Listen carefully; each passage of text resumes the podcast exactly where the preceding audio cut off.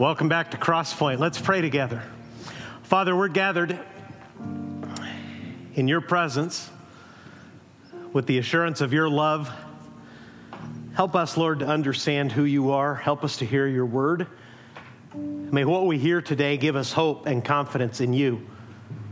Uh, may we become more like your son Jesus for having spent time together, gathered as your church.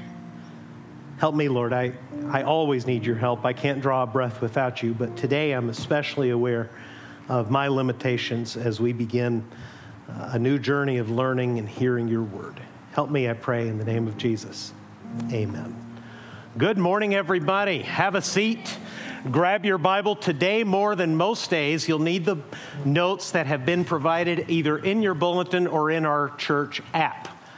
Uh, yes, we're that trendy. We have a Crosspoint Church app. Okay, if you'll go wherever you get your apps and just look for Crosspoint HB, uh, there's, there's roughly 10,000 churches named Crosspoint in the United States. Okay, so make sure, uh, make sure you get the one that's in Huntington Beach, Crosspoint HB, and there you will have an app that will deliver the lyrics of the songs we're going to sing week by week, the sermon notes as well.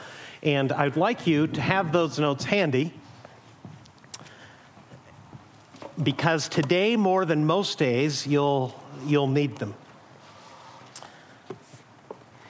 If you have uh, your Bibles, keep them ready. Most of the scripture that I'm going to use today is already found in your notes. That's one of the values of the app. If you're here for the first time, my name is Bruce Garner. I'm the senior pastor at Crosspoint, and today is, a, is an unusual day. We are going to start for several weeks on a different kind of journey together through God's Word. And I want to explain on the front side why it's going to look and sound a little bit different. Generally speaking, what I do is I pick a book of the Bible, and actually, we usually pick two or three books of, the, of Scripture or sections of Scripture at once, and I work my way through it. We've been, for instance, in the last several years, we've nearly completed the Gospel of Luke. We've studied the entire book of Colossians and Philippians and the book of James. And to have variety in the things that we're hearing from God's Word, we'll usually do two or three books at once in these long series. And I'll take a paragraph or a story or a specific section of a book of the Bible and teach through that. Today's going to sound very different for the next several weeks. We're going to do something different, and I want you on the front side to understand why. Today, we're going to begin a study of Christian doctrine, or if you prefer that term, of Christian theology. And as soon as somebody says doctrine or theology, people immediately get nervous. How many of you already feel nervous because I use the word doctrine or theology? Okay? How many of you are concerned that I'm going to start teaching my opinions rather than the Bible? Nope. Thank you. Okay.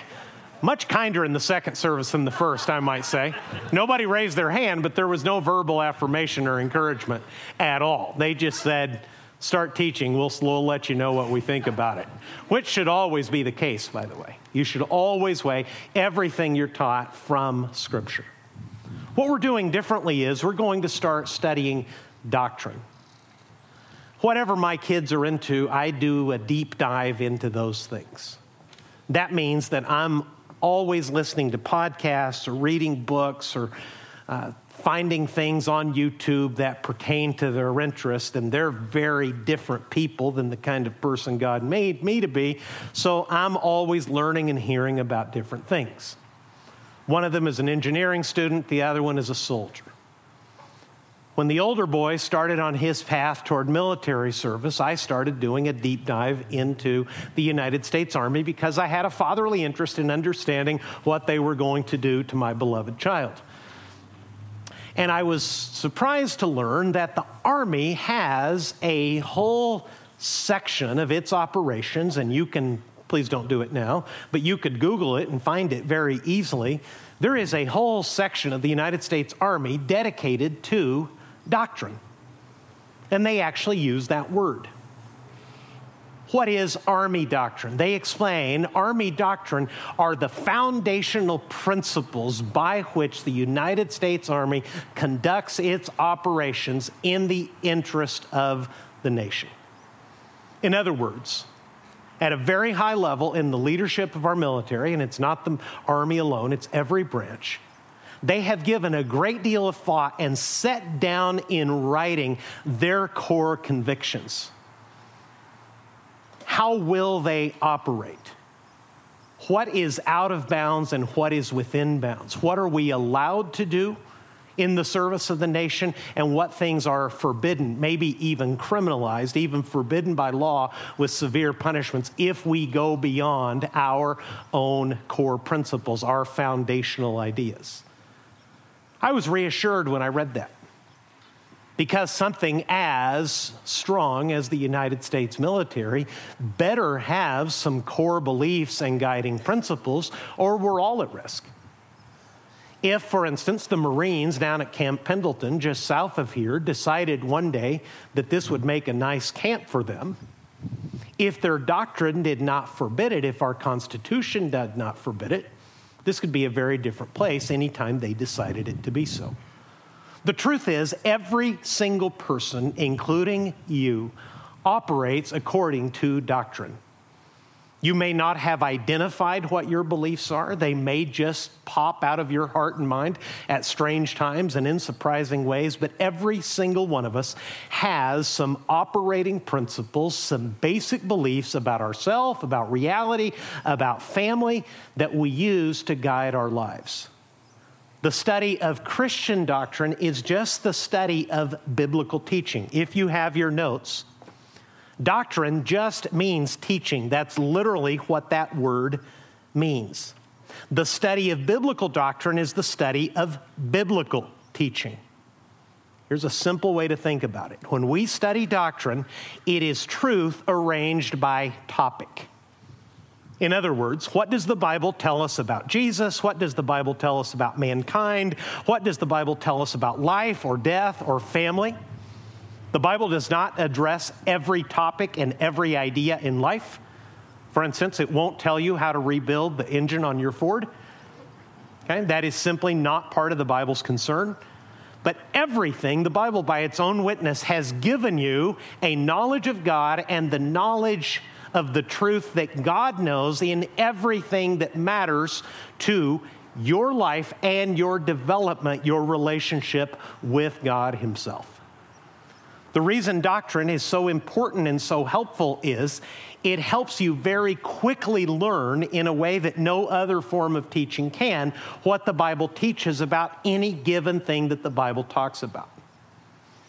For instance, if I were to start reading my Bible and make a note every time the Bible speaks about humanity, I would be reading, and I'm going to show you in the 27th verse of the entire Bible, God says something huge about humanity. If the truth that God reveals about humanity is believed and practiced by people worldwide, many of the problems that afflict our country and are tearing the world apart right now would disappear in a moment. God, who made human beings, knows exactly who we are. He knows the best way for us to live. What an idea that the Creator had a purpose for His creation. The trouble is, if I just start reading in the Bible, I'm going to find that it is true and that it tells me the truth, but its teaching, what the Bible says about all these different things, is scattered across the entire Bible. So, if I wanted to learn everything the Bible said about humanity, for instance, are we a cosmic accident or are we a special creation? Those are two very different ideas, and they're both present in the United States right now. Some leading intellectuals, some very, very popular on people on YouTube who have untold millions of views will tell you you are merely super intelligent stardust. That is all you are you are a cosmic accident. There is no particular reason for you to be here. In fact, it is wildly unlikely that you're here in the first place. Well, ideas have consequences. If you actually believe that you are merely stardust, I'm convinced that has some long range implications, and we're living through some of those consequences right now. The Bible says something very different. So, if I were a theologian, if I were a student of doctrine, I would start reading my Bible, Genesis chapter 1, verse 1, and the first time mankind is mentioned, the first time humanity is mentioned, I would make a note in my notebook and say, okay, humanity is mentioned for the first time in this verse. This is what the Bible says about humanity. I'm going to write down what the Bible teaches about humanity, and then I keep reading. Two chapters later, I discover that humanity as a whole is mentioned again. Something else different is said than the first time, so I write that down. Do you have any idea how long that would take? One quick way to learn what the Bible says is to study theology. The little book that we've been promoting We've been asking you to study on your own and to study in small groups. It's not at all intimidating. Pastor Jim studied his way through it when he was only 17 years old. He found it life changing then. It is life changing now. It's about 89 pages. I'm going through it with someone who just came to faith in Christ, and it's putting all the pieces together for him. That's the use of it. Now, if you want the version on steroids, this is a textbook called Christian Theology by Dr. Erickson. It was one of my seminary textbooks, and it's all here, just at much greater depth. You don't have to be a college student, you don't have to go back to college to understand what the Bible says. God, believe it or not, communicated and like all good communicators, his intention was to make himself known and to make himself clear. I'm just indicating to you that there are resources that will organize by topic what the Bible teaches. That is the value of such books. So, this morning, what I want to do is just begin this week. This teaching expanded upon contact, I found out in the first service. I'm going to try to expose and explode a few myths about the study of doctrine. Here's some of them that I've heard all my life. I don't want to study doctrine, I want to study the Bible. I don't want I don't want or need anybody to teach me. The Bible says that God himself will guide me. If I study theology, I'm afraid it'll make me very proud and very arrogant because I've met some seminary students and some seminary graduates who are absolutely insufferable. That last one might have some truth to it. So, we're going to study together how to learn about God without becoming a bit of a jerk. And what is it exactly that makes the study of doctrine make some people so arrogant and so hard to deal with. If you understand God and love Him for Himself and actually know who He is, it's absolutely life changing. But I'm telling you all this to set a foundation because if you've been attending this church for years, the teaching I'm going to do right now is going to sound very different from what we do on a normal Sunday. It's only a short series, and it's a series designed to teach you not everything you need to know, but the basics about a few core biblical ideas, and more importantly, to set you on a path of lifelong learning, not for the sake of knowledge but for the sake of knowing who God is and loving Him for who He is. The greatest thing that could possibly happen to you is to know for yourself who God is, to know that He speaks to you, to love Him in return in some small measure of how much He loves you. Jesus Himself said that that was eternal life. I'm going to show you in a moment how much God said it mattered to know Him. But unlike a normal Sunday, I won't be starting at verse 1 and moving through verse 9.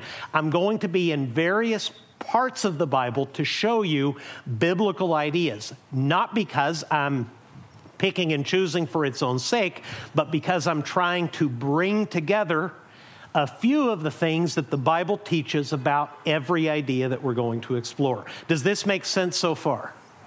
Do you feel like you've been re enrolled in high school or college already? I hope not. But if you're finding this challenging, let me encourage you to persevere. We do students a disservice when it comes to learning the things of God and learning who God is because beginning at the junior high level, they grapple with heavy concepts that have consequences and subjects that are much harder to understand than the knowledge of God Himself. I didn't say deeper and I didn't say more important.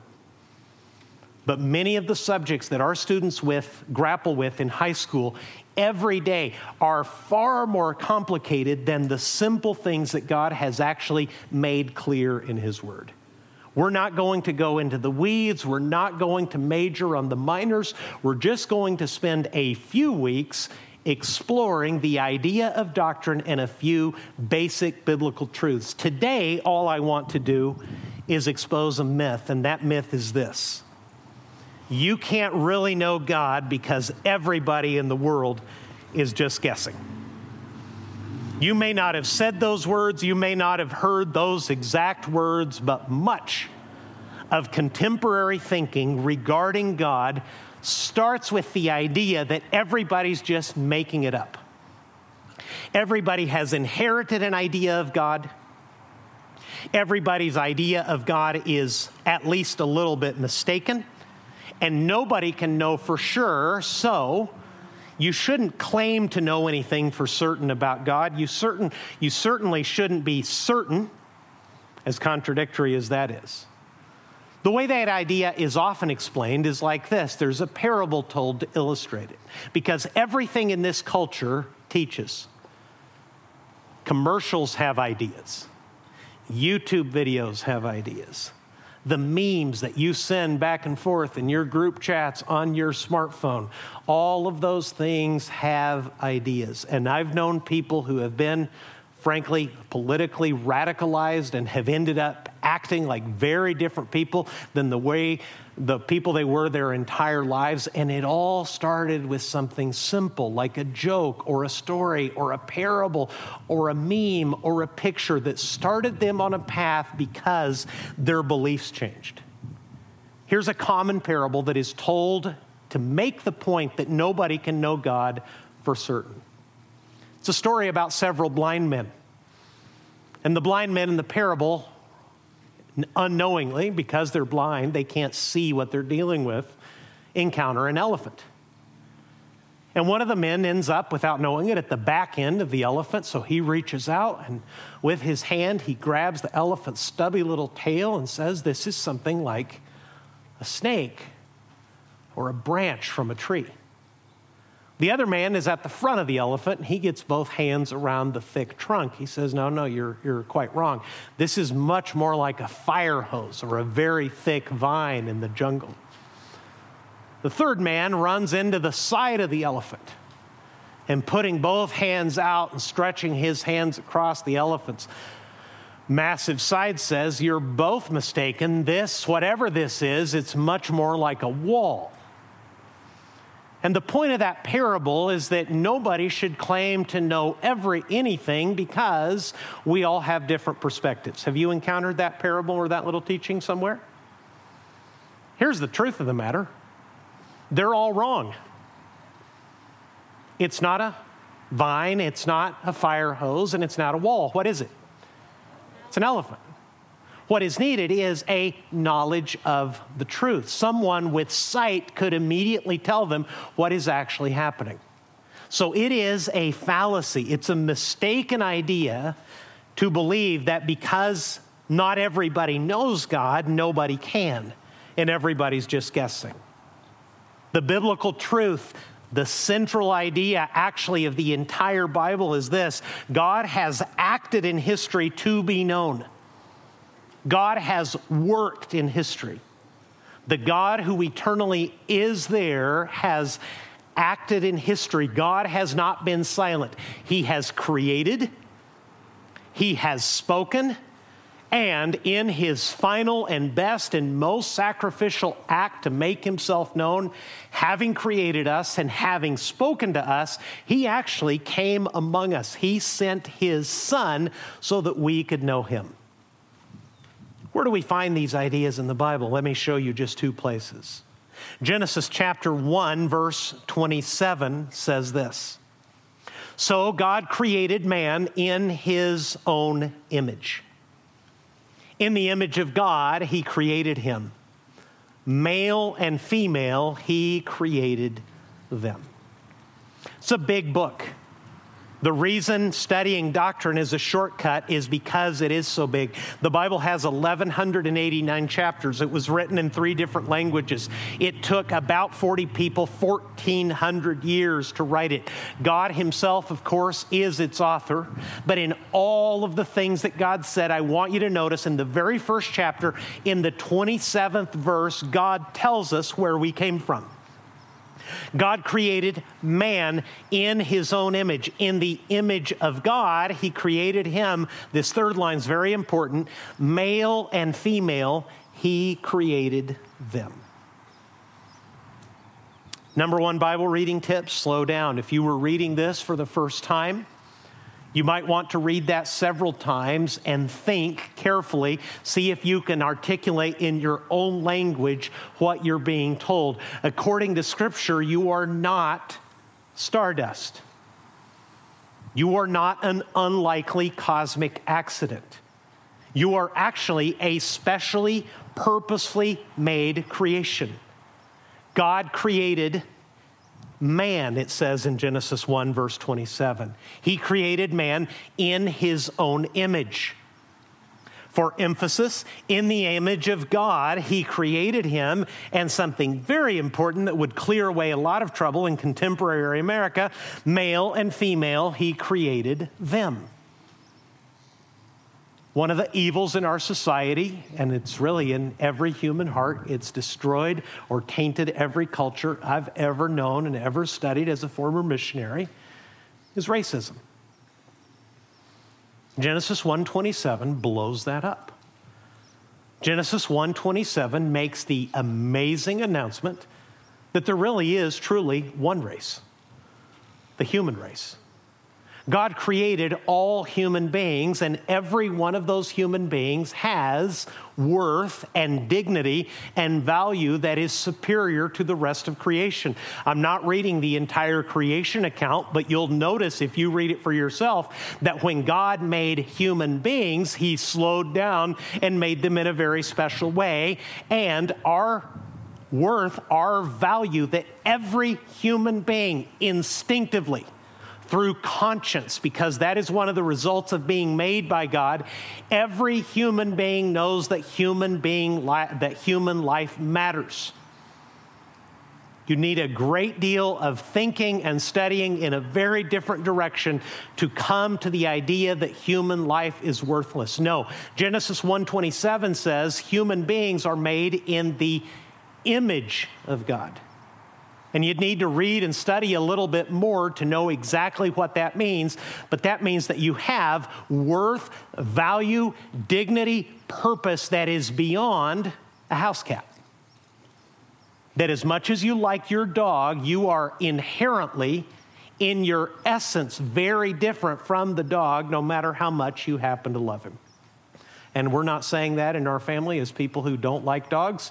If anybody says, I love you at our house, there's a 65% chance they're actually talking to TJ the dog, okay?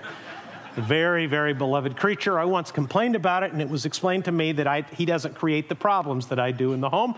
And I thought that was fair, and I just moved on, okay?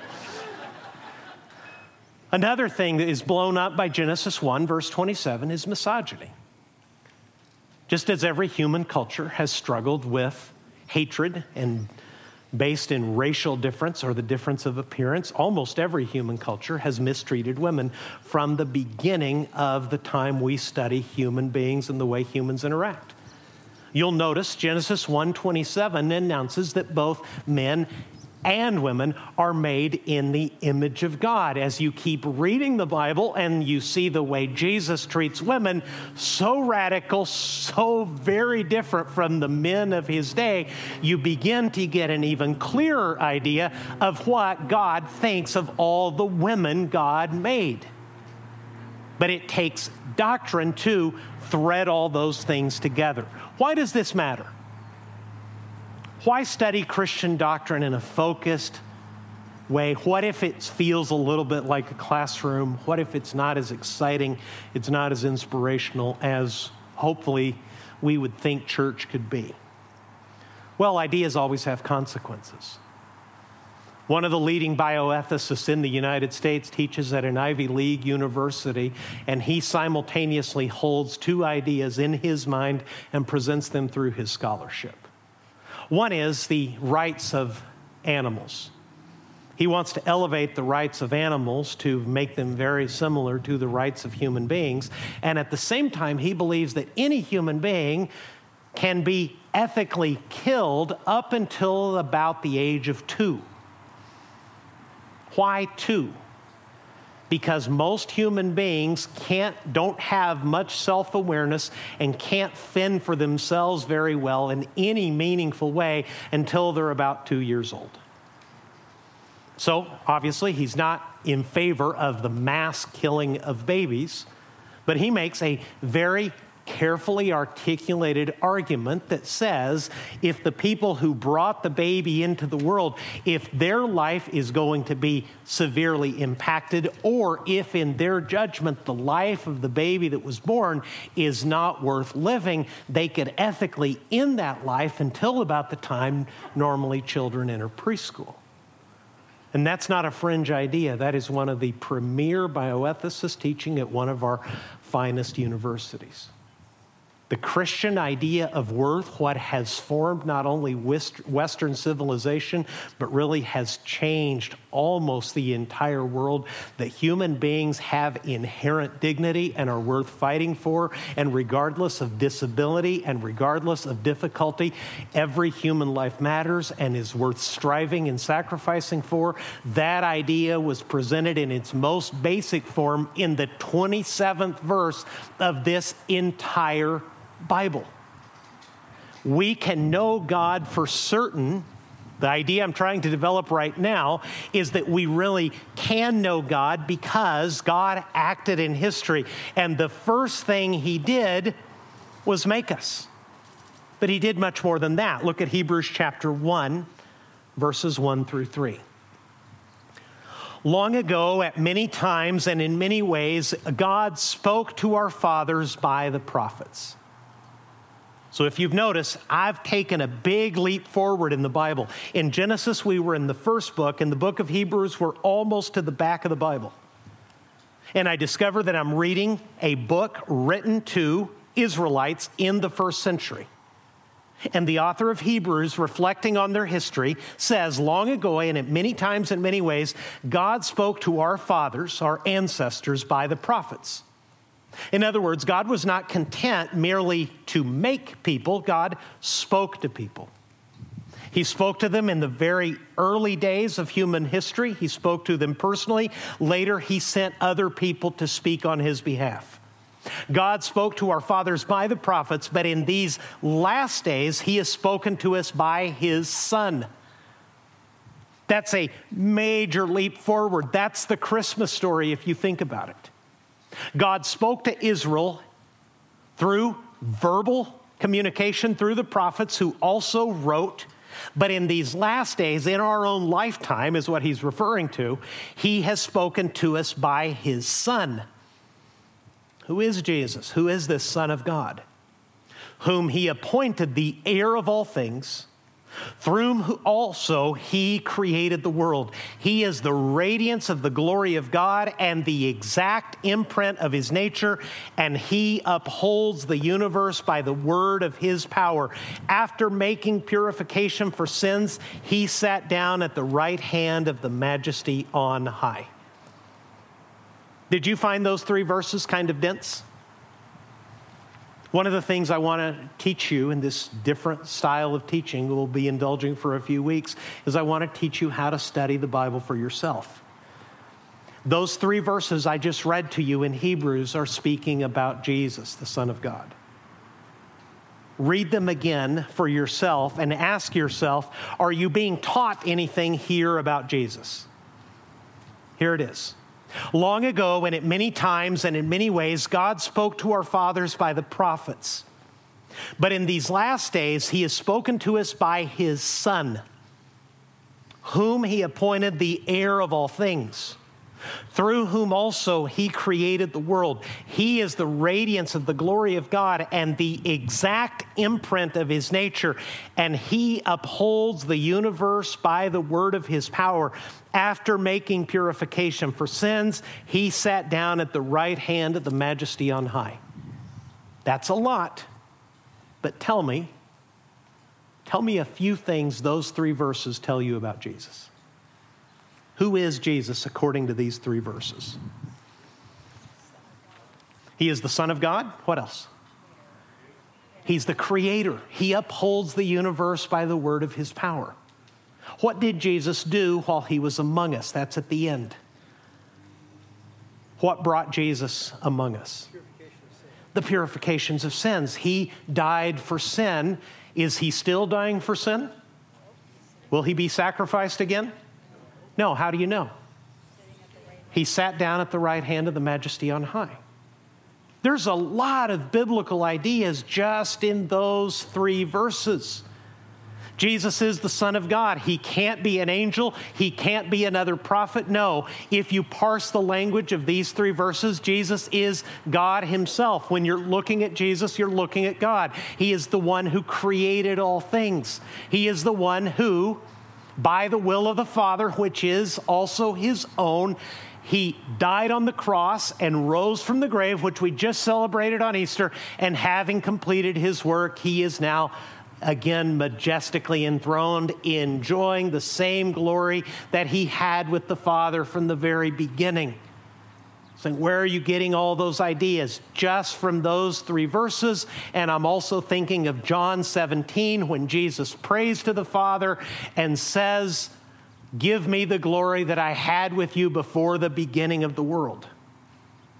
Christian doctrine takes all these teachings that is embedded in specific pieces of scripture, it takes it together harmoniously and presents it to the student in a way that is much easier than understand than reading the Bible all the way through by yourself, keeping notes of every idea and every truth that you encounter there. It is not true. The reason it is worth hearing God's word and studying it in a variety of ways is because God has acted in history. He made us, giving us inherent dignity, giving us the ability to relate to Him in a special way because He loved us. He not only spoke to us, He actually sent His Son after us. But as we begin to learn who God is, here's another idea because God has acted to make himself known in history, God's person and God's truth has boundaries. It has boundaries, it has limits. Not everything said about God can be true, and whatever contradicts what God said is false. It's very helpful. This is going to sound so simple. You're, you might have a hard time believing that I'm actually mentioning this in a sermon in a church worship service. But it's good to remember in your journey with God that God is a person. I don't mean that he's a mere human being as you are. I mean that he is a separate being, eternal and uncreated according to what he has explained to us. But he is a person, meaning he has mind, will, and emotions. He has plans just as you are. You're a person because God is a person and God made people in his own image. That means that you can actually have a relationship with God. You can actually be heart to heart, mind to mind, plan to plan with God. You may find sometimes that your plans conflict with His. Have you ever had that experience? Have you ever tried to talk God into your better ideas? What you're enjoying there is the real give and take of an actual relationship. And because God is a person, an eternal person, a holy person, an infinitely superior person to you and to me, but because God is an actual person, there's limits to who he is. You can't say anything about him and have everything be true. Just like yourself. If I could use myself as an example, if you start talking about me, if you know me, and you start talking about me, you can tell somebody else a great deal about me. And as long as you keep it within the limits of who I actually am, you'll be telling them the truth. But if, for instance, you tell them that I'm a grandfather, you'd be wrong. That's no longer me. You must be talking about someone else, or there's something about me that you've misunderstood. I'm a dad, but I'm not yet a granddad. If you say that I'm trilingual and I speak Spanish, English, and French, you'd be mistaken again. I'm just bilingual. I speak English and Spanish. God, the God who is there, the God who exists, the God who loves and listens and creates and seeing his creation fallen and broken in sin, pursues his creation through speaking to them, through being patient with them, through dealing with them, through sending his son to live in their place to bridge the gap of sin and bring them back into the fellowship and the family of God, that God has boundaries. And those boundaries are known primarily through what God has told us about Himself in His own words. Many people are talking about God, many people are talking about Jesus. We may all be mistaken, but we can't all be correct because we're all saying different things. Listen to Paul in 1 Timothy, please, chapter 6. Listen to Paul exalt the importance of doctrine. 1 Timothy chapter 6. This is not in your notes. 1 Timothy chapter 6. I'm at the end of verse 2. This letter we just opened in the Bible is a letter from Paul to Timothy. It's called a pastoral epistle because Timothy was a close co worker of Paul. Paul has left Timothy uh, behind to put a, a get a church in shape and teach it the truth and make sure that they have proper leaders and proper teaching among them. Listen to Paul here exalt the importance of doctrine. 1 Timothy chapter 6, the last sentence in verse 2, Paul says, Teach and urge these things. If anyone teaches a different doctrine and does not agree with the sound words of our Lord Jesus Christ and the teaching that accords with godliness, he is puffed up with conceit and understands nothing. He has an unhealthy craving for controversy and for quarrels about words which produce envy, dissension, slander, evil suspicions, and constant friction among people who are depraved in mind and deprived of the truth, imagining that godliness is a means of gain.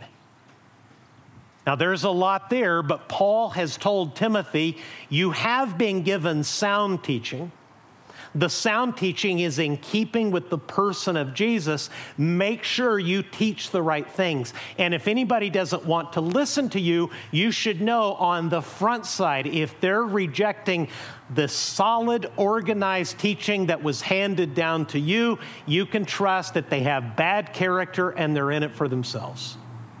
Have you discovered yet in 21st century America that a lot of people teach the Bible for their own gain? It's true. You can find them in the airwaves every single day of the week. That truth was already existent in the lifetime of Jesus and in the lifetime of the apostles. That's why Timothy is told to pay attention to sound doctrine. In the second letter that Paul wrote him, 2 Timothy chapter uh, 2 Timothy chapter 1. This is back in your notes. Paul says, Follow the pattern of the sound words that you have heard from me. In the faith and love that are in Christ Jesus by the Holy Spirit who dwells within us, guard the good deposit entrusted to you. Now, that's just two verses. Let's study them together. I'm going to read it again, then I'm going to ask you some questions about it. And I'm doing this not because I'm unwilling to teach. I'm trying to show you, do a little workshop style thing with you. This might be how I would ask myself questions and try to learn what the Bible is saying tomorrow morning over a cup of coffee if I read this myself in the morning. Paul wrote to Timothy Follow the pattern of the sound words that you have heard from me in the faith and love that are in Christ Jesus by the Holy Spirit who dwells within us, guard the good deposit entrusted to you. What phrases there, what words or phrases tell you that the faith or the teaching from God is actually a separate thing with its own boundaries? Look at those two verses. What in those two verses tells you that according to Paul, what is said about God, what is said about Christ, has limits. Some things are going to be true, other things are going to be false. You see anything there? A little louder, please. Guard the good deposit entrusted to you. Paul uses a word picture and says this truth about Christ, this truth about God, is like a treasure that was found. It didn't belong to you, it didn't originate with you, but you have been given something of great value. Hold on to it. There's something else there in the very beginning of the verse. Do you see it? There is a pattern of sound words. In other words, what God has said about himself is not chaotic. It's not random. There is a pattern, there is an order to the things that can be said about God that are found in Scripture. And notice, this isn't this isn't just learning. This isn't a classroom lecture. This isn't dragging you back into school. All of those things Paul says are in the faith and love that are in Christ Jesus. In other words, you have put your trust in Jesus. You have love for Jesus just as Jesus loves you. And not only that, the third person of the Trinity, the Holy Spirit, he already lives in you. In other words, this is not something that can be put on a shelf alone. See, that's where a lot of Christians get waylaid, they, they get sidetracked. You see a textbook this thick, and you say, I don't know who reads that, but it sure isn't me. God didn't make me to sit and read a book like this. A book like this, frankly, is neither necessary for all of us, okay, nor is it something that would be understandable to all of us. Let me tell you what a book like this is, what a sermon or a teaching like this is. The reason it's worth studying God is because God Himself is worth knowing and worth loving. If you've ever known a truly wonderful person, if you've ever known someone who is really, genuinely down to the molecular level good, you want to know more about them. You want to learn more and more about them. The more you know about them, the more time you want to spend with them. Have you ever had that experience in life?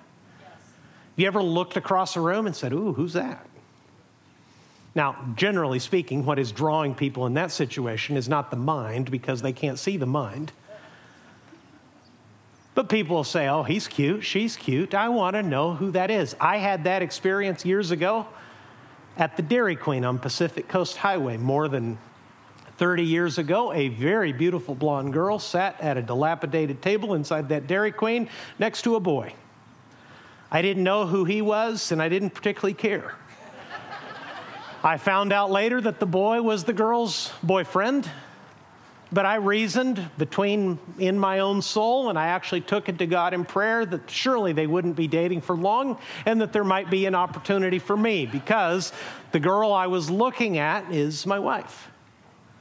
And I knew her family and I knew that our parents had been acquaintances and reasonably good friends. I knew what kind of people she came from and I just had an idea that she was worth knowing.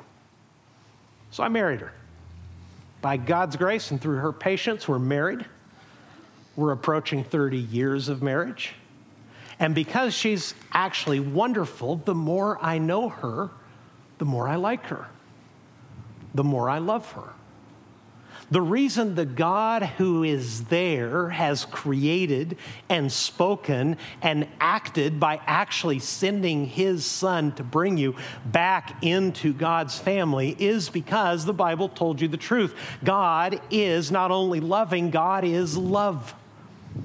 And the reason for all this study, the reason we're inviting you into groups, or the reason we're inviting you to get that little book is to spend some time in dedicated, prayerful study, mind to mind and heart to heart with the God who is there because he is very much worth knowing. If you don't know anyone else in the universe, but you know God, you will have lived a life filled with meaning and filled with beauty and filled with purpose. God says that in Jeremiah chapter 9, verse 23, the last verse we'll look at today. The truth is this because God is the greatest, the greatest thing you can do is to know Him and love Him because God is holy and because God is just and because God is righteous and because God is love and because these songs we've been singing about God are true. The first song we sang talked about our sins being great, but we sang His mercy is what? His mercy is more. That's a doctrinal belief. How do you know that? Maybe God doesn't have that much mercy for the likes of you. You should probably find out. People ask, is there an unforgivable sin? It's a great question. It's a doctrinal question. Have you possibly committed it? How would you know? Knowing who God is, his character, and his actions. In other words, who God is and what God does is the greatest adventure and the greatest knowledge you could possibly have. And I'm not making that up. That's what God said. Look in Jeremiah chapter 9, verses 23 and 24. Thus says the Lord Let not the wise man boast in his wisdom, let not the mighty man boast in his might, let not the rich man boast in his riches. Well, already I'll notice that the Bible is challenging the way people live these days. Because I don't know if you've noticed, people then and now are pretty proud. They boast quite a bit of their wisdom. People who are strong and mighty are quick to make sure that you know it. And oh boy, are people prone to boast about their riches. That's the life of an Instagram influencer. If you know what that is. An Instagram influencer is something our culture has created just in the last few years. This is generally a person, almost always young, invariably beautiful, men and women, who, through pictures and through posts, very quick little, carefully curated presentations of their lifestyle, present their wisdom, their ability, and especially their wealth. It might just be of a quiet picture sitting in the right kind of car with the right kind of wristwatch, strapped to the left wrist as the strong left hand rests on the right kind of steering wheel. And it usually says something like this hashtag blessed. Okay? and if you just keep scrolling, you're going to find out they're not so proud and grateful of God. Generally, they're generally proud of themselves. And God says, all the way back in Jeremiah, hundreds of years before Jesus came, culture hasn't changed that much because human ma- nature does not change. Let not the wise man boast in his wisdom. Let not the mighty man boast in his might. Let not the rich man boast in his riches. But let him who boasts boast in this. Garner paraphrase if you're going to be proud of something, let me tell you what you can be proud of that he understands and knows me. That I am the Lord who practices steadfast love justice and righteousness in the earth, for in these things I delight, declares the Lord. Our country is torn up, more divided than at any time in my lifetime. And I know it's been worse because we had a civil war in this country where Americans killed each other in huge numbers. Thank God we're not there. I pray we never go back to those terrible days. But even among people who aren't violent, if you listen to the rhetoric and you listening, you listen to the argument from both sides, what each side is saying is that their political opponents have no love, don't care about justice, and are not righteous. They're unloving, unjust, and unrighteous. They're hateful, they're unjust, and they don't care about right and wrong. That accusation is being hurled in both directions. I want you to hear God explain his character. If there's anything in the world to be proud of, the one thing you can put your boast in, the one thing you can be proud of, God says, is that you understand and know Him. Because He is the Lord, in other words, He's in charge of everything, and He is the God who practices. In other words, it's his character, it's his daily conduct to practice steadfast love, to practice justice, and to practice righteousness in the earth. And then he says, In these things I delight. How different our families, how different our churches, how different our country would be if top to bottom, we were characterized by people filled with steadfast love, with a deep hunger and commitment to justice, who loved and practiced righteousness. That would be wonderful. That would be heaven on earth. And the only person you can know for certain in the entire universe who is that all the way through, who always practices that, who has that as the very definition of who they are, is the Lord, who's in charge of everything. This matters a great deal because knowing that God who exists gives me comfort and strength in daily life. Let me tell you, and I'm done, how this, how the rubber meets the road when it comes to understanding, doing the hard work of understanding biblical truth and then carrying it forward into your daily life. Those of you who have been here for more than three or four months know what a just a normal dirt clod of a person is speaking to you this morning. I'm subject to the same temptations, the same frailties, the same fears, the same anxieties, the same depression, the same kind of suffering that is common to all of mankind. There's absolutely nothing special about me. What is special is the God who knows me and loves me. And when I know that He practices and delights in steadfast love, when anxiety slams into me, when I am filled with fear, when I am frustrated and irritated and angry, knowing that the God who made me and loves me and sent his son after me is himself steadfast love, is complete justices, is complete justice, is filled with and defines righteousness. That gives me so much comfort and such stability. When I see evil in the world, I can pray and remember that God said that He is a just judge and He is angry with the wicked every day. Psalm 7, verse 11. And then I'll ask myself, I wonder why He doesn't do something. I'll remember another part of the Bible much later that says that God is patient, not willing that any should perish, but that all should come to repentance. See, putting those two verses together, that's doctrine. To remember that God is a righteous judge who sees evil and is made indignant by it, but he is also patient and loving. And though he could act with justice at any moment, he is patient with people and he is willing to be wait on people and to work with people to see if they may yet repent and come back to him. That gives me a lot of hope. It gives me confidence in His justice, and it also fills me with love and gratitude, remembering that that was the story of our family.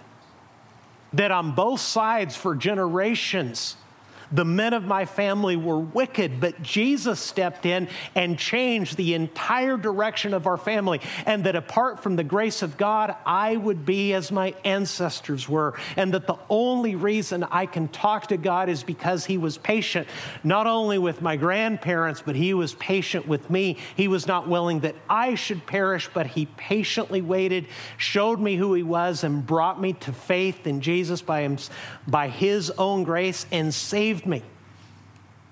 That knowledge, cultivated day by day, scripture by scripture, by putting truth together across the Bible, has comforted and guided me to this present day. It can do the same for you. If you will prayerfully, person to person, say, God, this is a little out of the box for me, but I'm all in. I'm going to get this simple little book. I'm going to listen to these sermons. I'm going to meet with other people. I'm going to ask questions. I'm going to dedicate myself not to knowing stuff, but to knowing you and to becoming more like you. Six weeks from now, you'll be a different person. the time spent with God, the time being taught and encouraged and corrected by His Word, will make all the difference in the world if you will begin to pursue and to love the God who pursued and loved you first. Let's pray together. Could I just ask you the most important question of all? The Sunday after Easter, it's unlikely that anyone has come to church who doesn't know God for sure. But I just want to ask you are you sure? Are you entirely sure of your relationship with this God I've been talking about? If you're not, could I invite you again to hear the good news that God made you and loved you and saw you lost in sin and did everything I've just been describing to bring you back, to forgive you, to call you his beloved daughter, his beloved son? Stop trusting yourself. Stop trusting other people's ideas. Turn to Him and be saved, I ask you in the name of Jesus. And if you do, just call out to Him in prayer. Confess to Him your sins and tell Him that you want Him to be your Savior. And, Christian, this is your this is your heavenly Father. This is the God who made you. This is how much He loves you. Take a minute and just dedicate yourself to Him. And ask Him to give you over the next several weeks a deeper knowledge and love for Him. Father, I pray that that would be true. Thank you for the time we've spent together in your word. Thank you for being the God who not only exists, but who acts and pursues fallen, broken, sinful people makes people who make people like me who ignored you into your family, calls us your sons and daughters, calls us friends. Thank you. God, do something special in our church in these next few weeks as we study your word together. Expand our mind. Fill us, Lord, with knowledge of who you are. Not so that we would know things, but so that we would know you and love you and obey you and trust you and be made to be more like you. I pray in Jesus' name. Amen.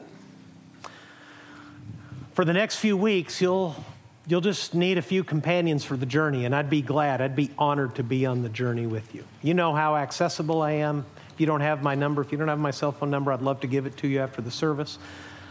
I jumped in on social media when the pandemic began because I realized that's where all the people were going to be, at least for a little while my email's in the bulletin. I'm just your fellow learner. I want you to understand that. I'm not your, I'm not your father. You have a heavenly father for that. I'm just your older brother in this family of faith that we call a congregation, that is Christ Church. We're in this journey together, and the journey can be hard. journey can be painful and frightening. That's why we need not only the Lord, but by the Lord's design, we also need and we are given each other. So, however you reach me, feel free to, uh, to reach out. If in the next few weeks I can be of assistance to you, if you have questions, if you have prayer requests, as you dive deeper into the knowledge of the God who made you and loves you, if I can help you answer questions, help you enjoy the journey, please, please let me know. I'll be right over there. If you need to talk, if you need to pray, uh, we've apparently all nearly all the publishers have run out of the book we're all using. It, appar- it appears that Crosspoint has uh, made a resurgence in the sales of this author who died in 1954. Okay, so his estate or whoever owns those rights must be very happy with us indeed.